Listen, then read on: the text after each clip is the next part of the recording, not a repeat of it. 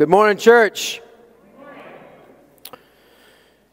You know, just after we learned to talk, we learned to do this. It's been called strategic misrepresentation or reality augmentation or terminological inexactitude. Go look up those words later. Preachers call it evangelistically speaking. What is it? Lying. Lying. I read that there was a pub in the tiny Scottish village of Daltrey that hosted an annual liars contest. And apparently, each contestant had five minutes to tell some whopper of a story to a crowd of people as judges weighed in on the best lie told. And as the story goes, in the first seven years of the contest, Fraser Patrick McKinnon won for seven straight years. And after winning for seven straight years, he decided it was time to kind of retire from the contest. And so when it was his turn to speak, he stood up and said, You know, I can't do this anymore. I regret I cannot enter the contest this year as I cannot tell a lie. And with that, he won again for the eighth time. Dr. Leonard Keeler was the man who invented the lie detector. And after interviewing over 25,000 people on the lie detector machine, he made a, a startling conclusion about the human race. It was quite astute and very probing. Do you know what his conclusion was? People lie. well, surprise, surprise. Because results of surveys show that the majority of us find it hard to get through one week without lying. One in five people surveyed that they can't make it through a single day. 60% of people said that they lie at least once during a 10 minute conversation. So I only have nine minute conversations. No, I'm just kidding. Over 90% of Americans admit to lying routinely, and 36% of these same people say that they tell big lies that hurt others. People pleasers lie so that others will like them or won't get mad at them. Control people lie so that they are not put at a disadvantage. Wrongdoers lie so they won't get caught. Self righteous people lie to keep up the appearances. Gossipers lie to boost their own self image. People in high positions lie to promote their own agenda. Businesses lie to make more money. Politi- politicians lie to get elected. Advertisers lie to sell their product. People pad their resumes, falsify research, misrepresent facts, go back on their word, are two faced, refuse to say the needful, hardful thing because they don't want to pay the price for telling the truth. Truth be told, we all struggle with lying. I've had people say to me, One thing I don't do is lie. And I say, Well, there's your first one. We're in the book of Proverbs. It's been quite a study. We've looked at sexuality. We've looked at guarding the heart. We've looked at pride and humility. And, and, and then we looked at anger. And, and we looked at the point of it all is that you're not the point of it all, but God is. Fear Him.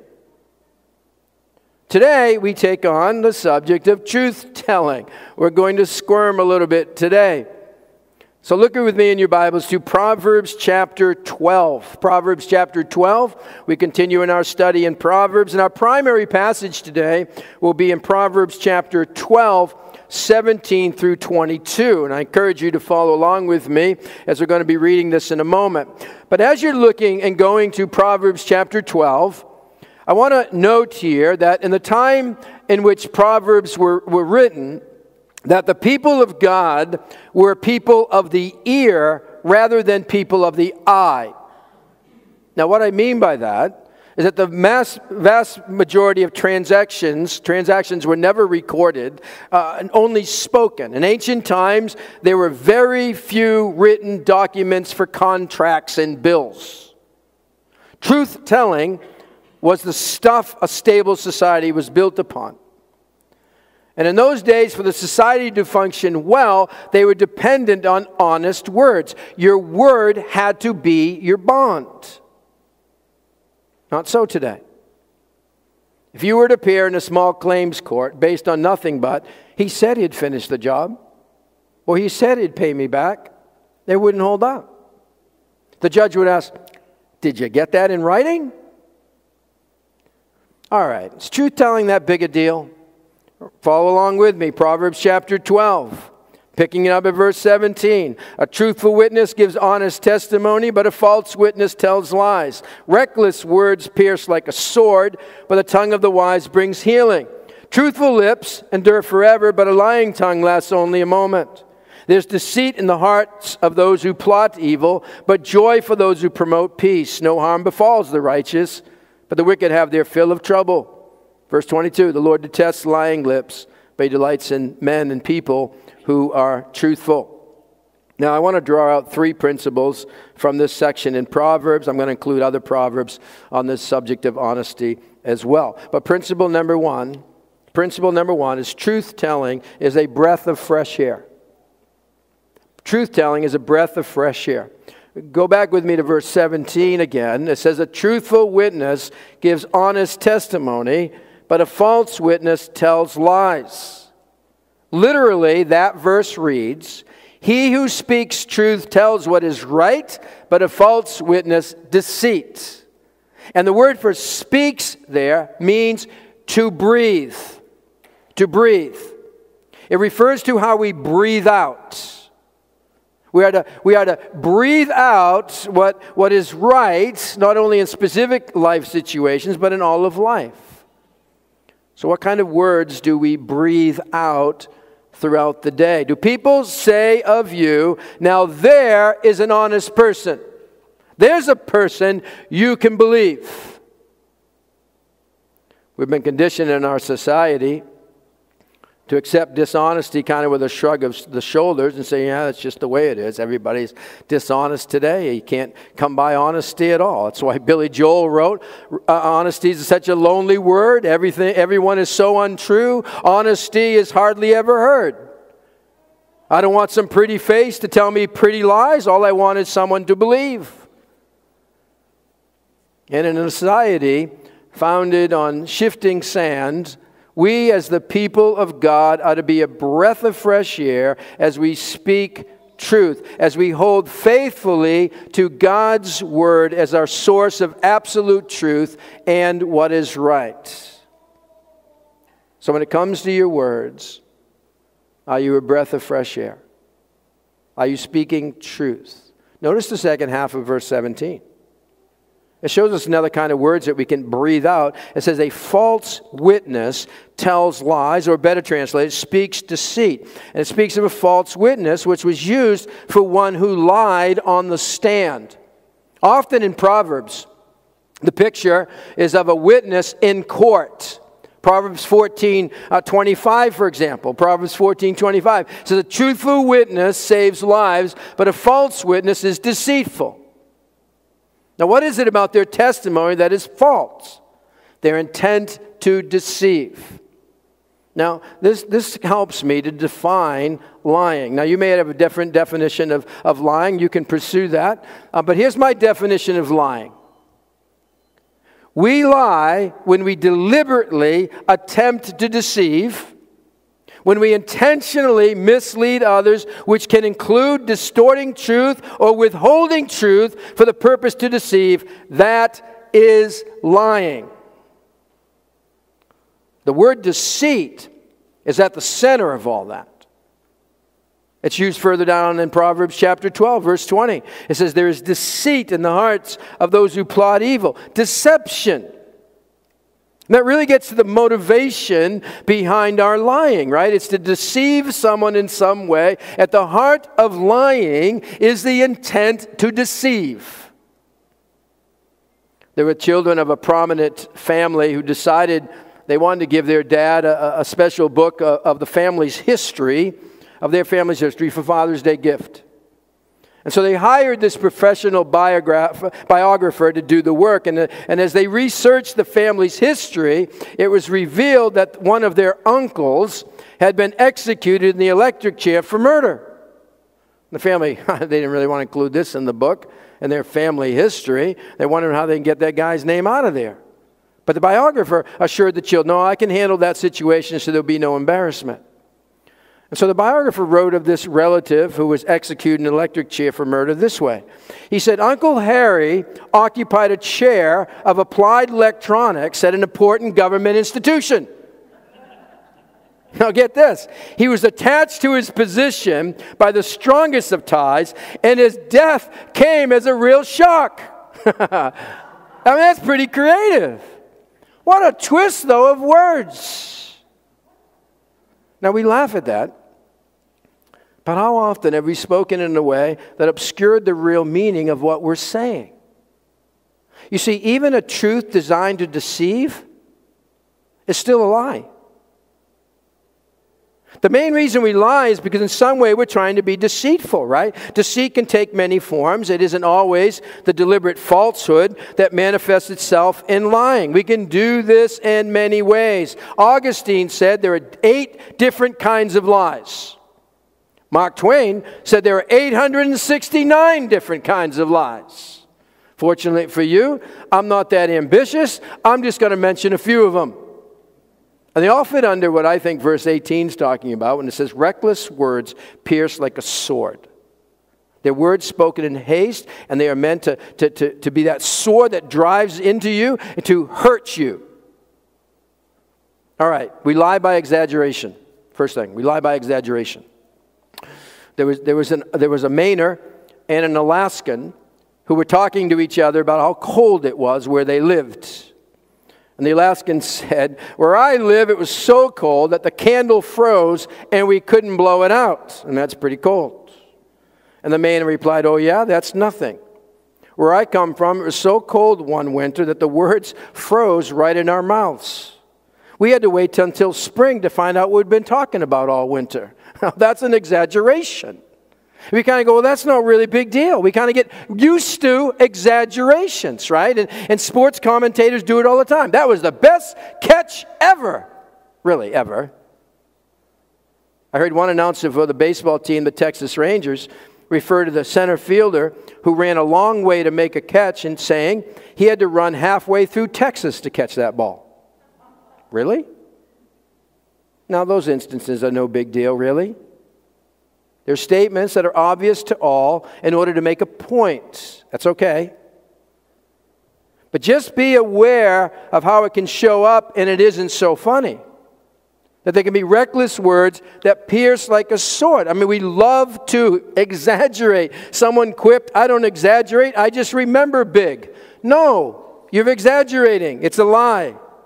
So be careful not to exaggerate the good old days or the way things used to be or inflate what someone did or said. Things like, you know, everyone feels the same way I do. Or things were so much better years ago, jab, jab.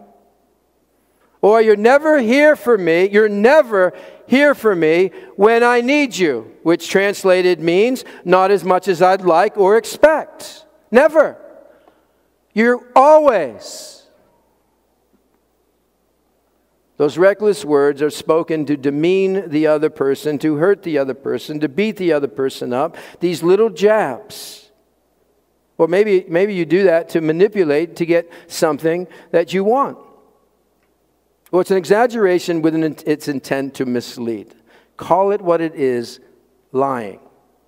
All right, another way we can lie is by our silence. Is by our silence. Go with me at Proverbs 21, verse 28. I want us to see this. Go to Proverbs 21, verse 28. There's a couple of Proverbs that speak to this. Proverbs 21, verse 28. It says, A false witness will perish. Now, catch this. And whoever listens to him will be destroyed forever. Do you see what this is saying?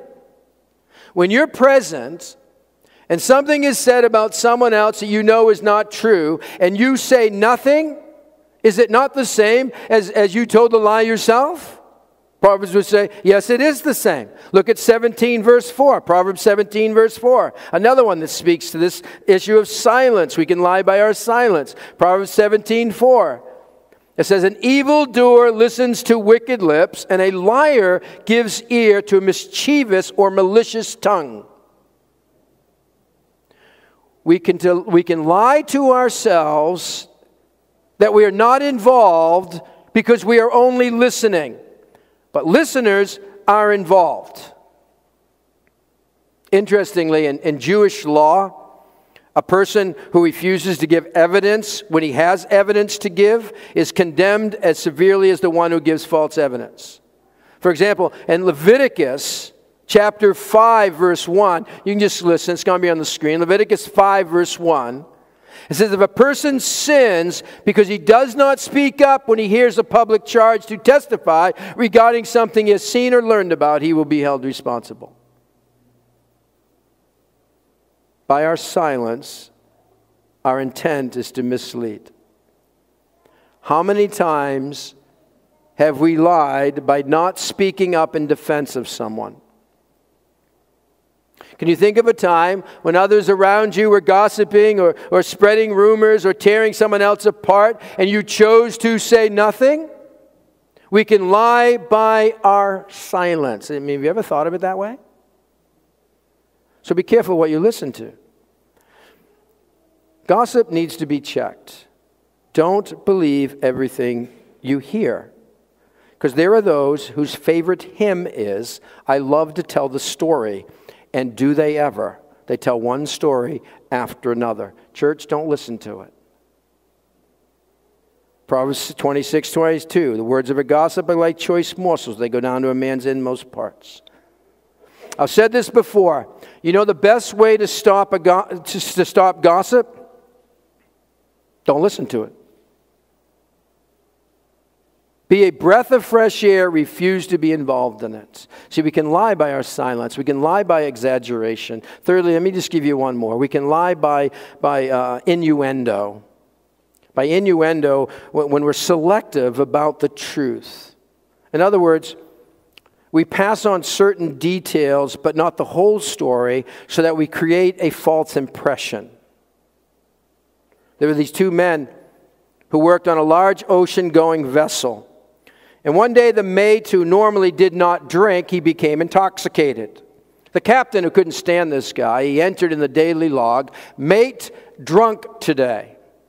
He knew this was his first offense, but he didn't care. He wanted to get him fired. The mate was aware of the captain's evil intent and he, and he begged him to change the record. And the captain replied, No, no, no, it's a fact. And into the log it goes. Well, a few days later, the mate was the one keeping charge of the log, and he wrote in the daily log, Captain, sober today. Hmm. Think about that.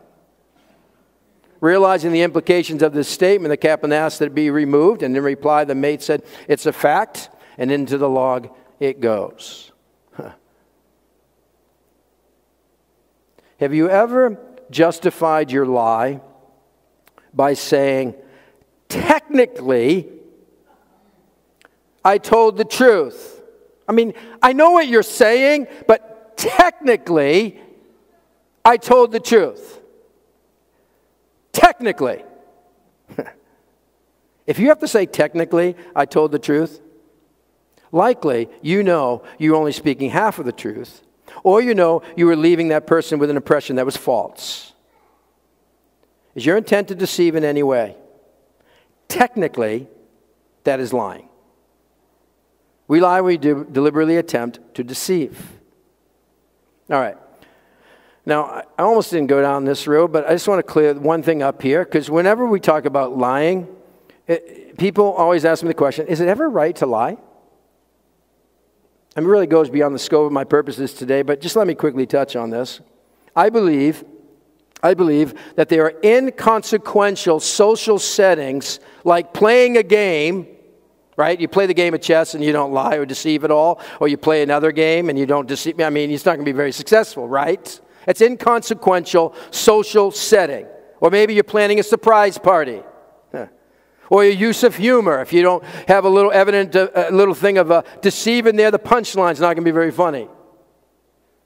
I don't believe any of those things qualify as sinful deception. It actually trivializes the weighty demands of being truthful as is the case with the acts of deception that are used in times of war, such as ambushes and, and camouflage and, and spying and other deceptive strategies to gain an advantage. I mean, obviously, for any of those strategies to be effective, there's a certain amount of lying and deception involved, right? And so it is possible. It is possible to be a person who fears the Lord, like the Hebrew midwives in Exodus 1, and acts of faith like Rahab in Joshua chapter 2, and yet feel constrained in extreme life threatening situations to oppose evil by lying. Perhaps the explanation, I believe, has to do with our being under no obligation to tell the truth to those with evil intentions to harm, like an intruder or some criminal. Come wants to come in your home and say, Hey, is anybody else in your house? Sure, they're right upstairs. Go to the door to your left. You'll find them. That's crazy. Make any sense? With those exceptions aside, practice honesty. Be a breath of fresh air, speak the truth. All right, principle number two. I'm not going to spend as much time on these last two. But principle number two is truth will outlive lies. Truth will outlive lies. Look at Proverbs 12, verse 19. It says, Truthful lips endure forever, but a lying tongue lasts only a moment. Now, when it says there lasts only a moment, it means the same as our expression, blink of an eye. Literally, it says, till I blink again. That's how long lying lasts. Till I blink again. That's not very long. Lying in order to get out of a jam, or get us out of trouble, or to make ourselves look good, it's temporary. Lying, even if it suits our purposes for the moment, won't last. Are you afraid of what might happen if you tell the truth? Are you fabricating excuses for what you did wrong? Have you been given some phony reasons for your whereabouts when questioned by your spouse or your teacher or a boss or, or your parents? Did you call in sick? I know I'm meddling here. Did you call in sick when the beach uh, or round of golf looked attractive? All right. Have you, have you ever have you ever faked appointments on your calendar so you didn't have to accept an invitation you didn't want to go to? Can we stop? I mean, it may work, but it lasts only a moment. It has no lasting value. And because a lie lasts only a moment, you must tell another one to cover that first one.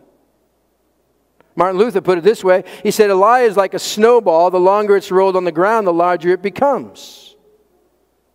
See, because of the temporary nature of it, we must keep the lie going with other temporary lies in order for it to survive. I believe, uh, dates me for sure, but I believe it was Lay's potato chips that used the line, You can't just eat one. Well, that's true of lying.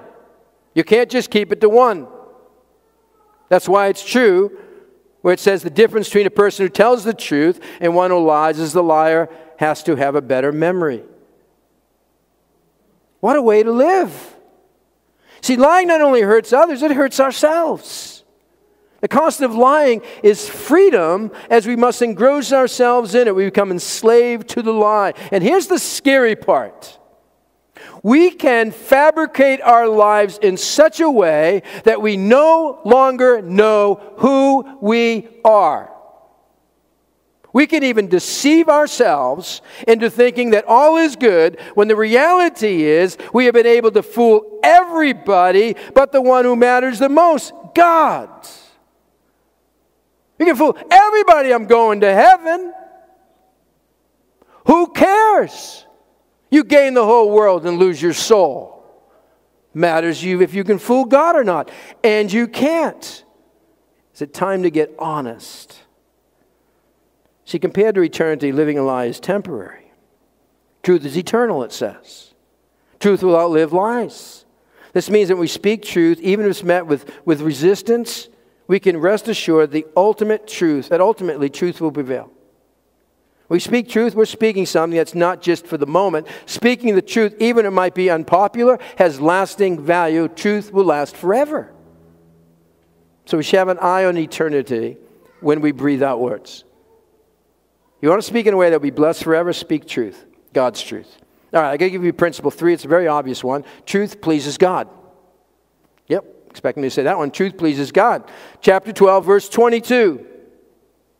Lord detests lying lips, but he delights in men who are truthful. Now remember, poetry rhymes ideas. The idea that's rhymed here is, is use of contrast. The contrast between what God hates and what God delights in.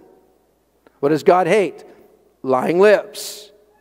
We see it in the list of seven things God hates. In chapter 6, twice lying is mentioned. God hates a lying tongue and a false witness who pours out lies. You see, lying may not bother us that much. It's just the way things have to be done sometimes, so we're told. Lying bothers God. I mean, really bothers God. He hates it. And do I really want to be about doing something that God hates? Because lying is the opposite of who God is. It's the devil who's spoken of as a liar and a father of lies in, in John 8 44. His deception is total break from reality. Deceit is the ultimate destroyer of good relationships and community. That's why Proverbs 26, 28 says, A lying tongue hates those it hurts. Why? Because lying destroys all certainty. When we lie, trust is broken. You cannot build trust and respect in a relationship when that certainty is destroyed. I mean, how close do you feel to someone who habitually lies? When the Apostle Paul called the church in Ephesus to put off falsehood and speak truthfully to one another, do you know the reason he gave for doing so? Uh, you'll find it in Ephesians 4 25. Jot it down. It's going to be on the screen here. It says, Put off falsehood and speak truthfully to one another. Why? He gives the reason. For we are all members of one body. Let's not miss this. A Christian community thrives where truth is told. We need to be able to trust each other's words for this church family to be stable and growing. Can this church family right here rely on what you say? Can they rely on what I say? Truth telling pleases the Lord. See, truth telling is not just this pragmatic option. You know, honesty is the best policy. Or we ought to shun lying, not be, because liars have to have better memories and one leads to the next, which is all true. But even more than that, we give ourselves to truth telling because lying is a violation of God's character. It's an offense to the Creator God in whose image we bear. And, church, it hurts our testimony as spokespeople of our Savior who is the truth. Hasn't the court of public opinion in the world called us phonies? Haven't they seen our sloppiness towards facts uh, uh, finding that portrays Christians as unconcerned about truth? This should not be. We carry the message of truth. We represent a God whose words are always true. Let's not send mixed messages. A lying tongue destroys your credibility as a Christian. It was Edward Murrow who put it this way. He said, To be persuasive, we must be believable. To be believable, we must be credible. To be credible, we must be truthful. Everything we say is to be truthful. There should not be levels of truthfulness in your life. You kind of compartmentalize. Oh, this lie over here, that's not so bad. This one over here, I'd never do. Where'd you come up with that grading system? All right, let's wise up in honesty. All right, how? I'll give you two ways. There's two ways we can wise up in honesty. First of all, handle the truth about yourself. Handle the truth about yourself. Well, how do we do that? We need to look inside. And we look inside, can we handle what we see in there? I mean, Jack, Jack Nicholson was kind of right when he says, You can't handle the truth. you can't unless we believe the gospel. Because God saw everything about you, all the lies you told, the lie you lived, and loves you anyway. You can't handle the truth about yourself until you place that up to the cross because it's in Jesus whom we derive our identity. It is Jesus that determines who we are. Jesus paid the price so that we can be honest with ourselves. We've been set free from living a lie because of Jesus. Now, this is different than just being true to yourself I mean, I understand some of that, but, but it's a little different than just being true to yourself. So you actually believe something that is false.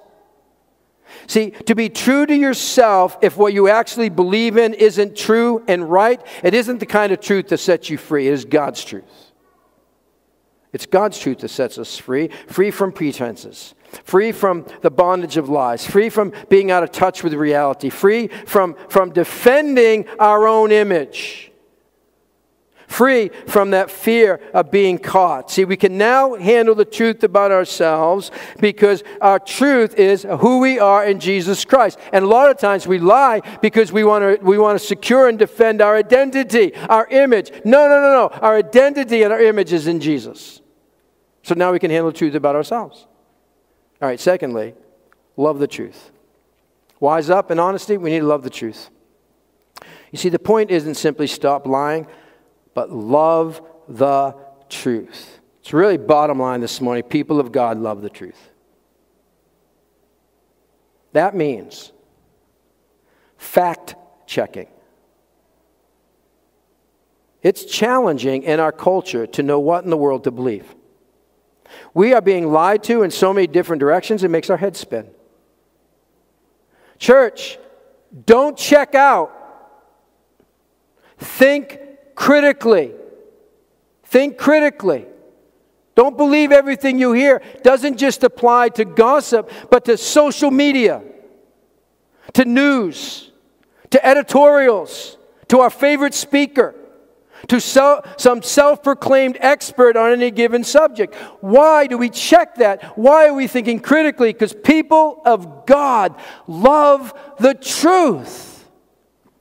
We love the truth. And while we may be skeptical, it's rightly so, of all that we're being told on a regular basis, be assured that everything God says about life is true. He is the God who is truth. We serve a God who cannot lie. We serve a God who never says one thing and does something else. He never misleads us, He never misguides us, He never deceives us. He sent His Son, Jesus, who came to this earth for a mission. It was to save lives. And he was true to that mission, right? Even when it was unbearable and un- excruciating, Jesus was faithful to that promise all the way to the cross. Will he not then keep all of his promises? See, our God is a true and faithful God, and as followers of him, we should be truthful. We should love the truth and never sell out. Proverbs 23 23 says, Buy the truth and sell it not If there's any commodity you need in life, it is truth. There ought to be no price, no price that you'd be willing to pay to have truth taken away from you. You might have seen the movie The Family Man with Nicolas Cage. Now, I haven't seen the movie, nor am I recommending it. It might be a fine movie. What happens sometimes is I give a illustration from a movie, and people go, Pastor Brian recommended that movie. No, no, no, I'm not. I don't know it. Maybe I saw it. I sometimes I forget. Going back to Mark's thing, right? We might have seen it. But The Family Man with Nicolas Cage. There's this scene where Nicolas Cage, he walks into the store to buy something, and, and Don uh, Cheadle plays the guy working at the counter. And there's a girl in line before Nicolas Cage. And she's buying something for 99 cents. And she hands Cheadle, the clerk, $1. Cheadle takes $9 out of the register and counts it out, giving her way too much change. She sees that he's handing her way too much money, yet she keeps looking at it and doesn't do anything with it. She stands there, and Cheadle asks her, Is everything okay?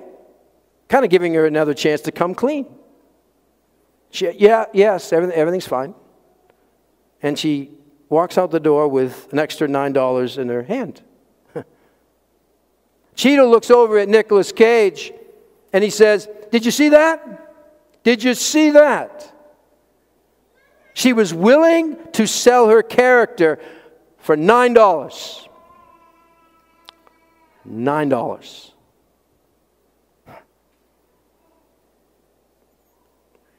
Buy the truth and sell it not. You willing to sell out your character? Over what? Let's be people of truth. Let's love the truth, no matter what it costs us. Let's pray. God, all of this just brings us back to the truth that we need to hang on to this morning more than anything, perhaps. And that is, you are a God of truth, and you are faithful to every one of your promises. You're faithful to us, and what you say you're going to do, you will do. And we might be skeptical of all that comes at us throughout our, any given week, but maybe not be skeptical of you and what your word tells us. For you never change in your character, you're always the same.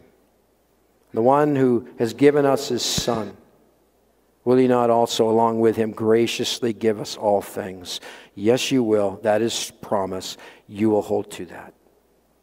So as we sing this last song, Great is thy faithfulness, may we ponder, may we think about how faithful you are, that we line ourselves with you, that we too are people who love truth and walk in truth in every aspect of our lives. I pray in Jesus' name. Amen.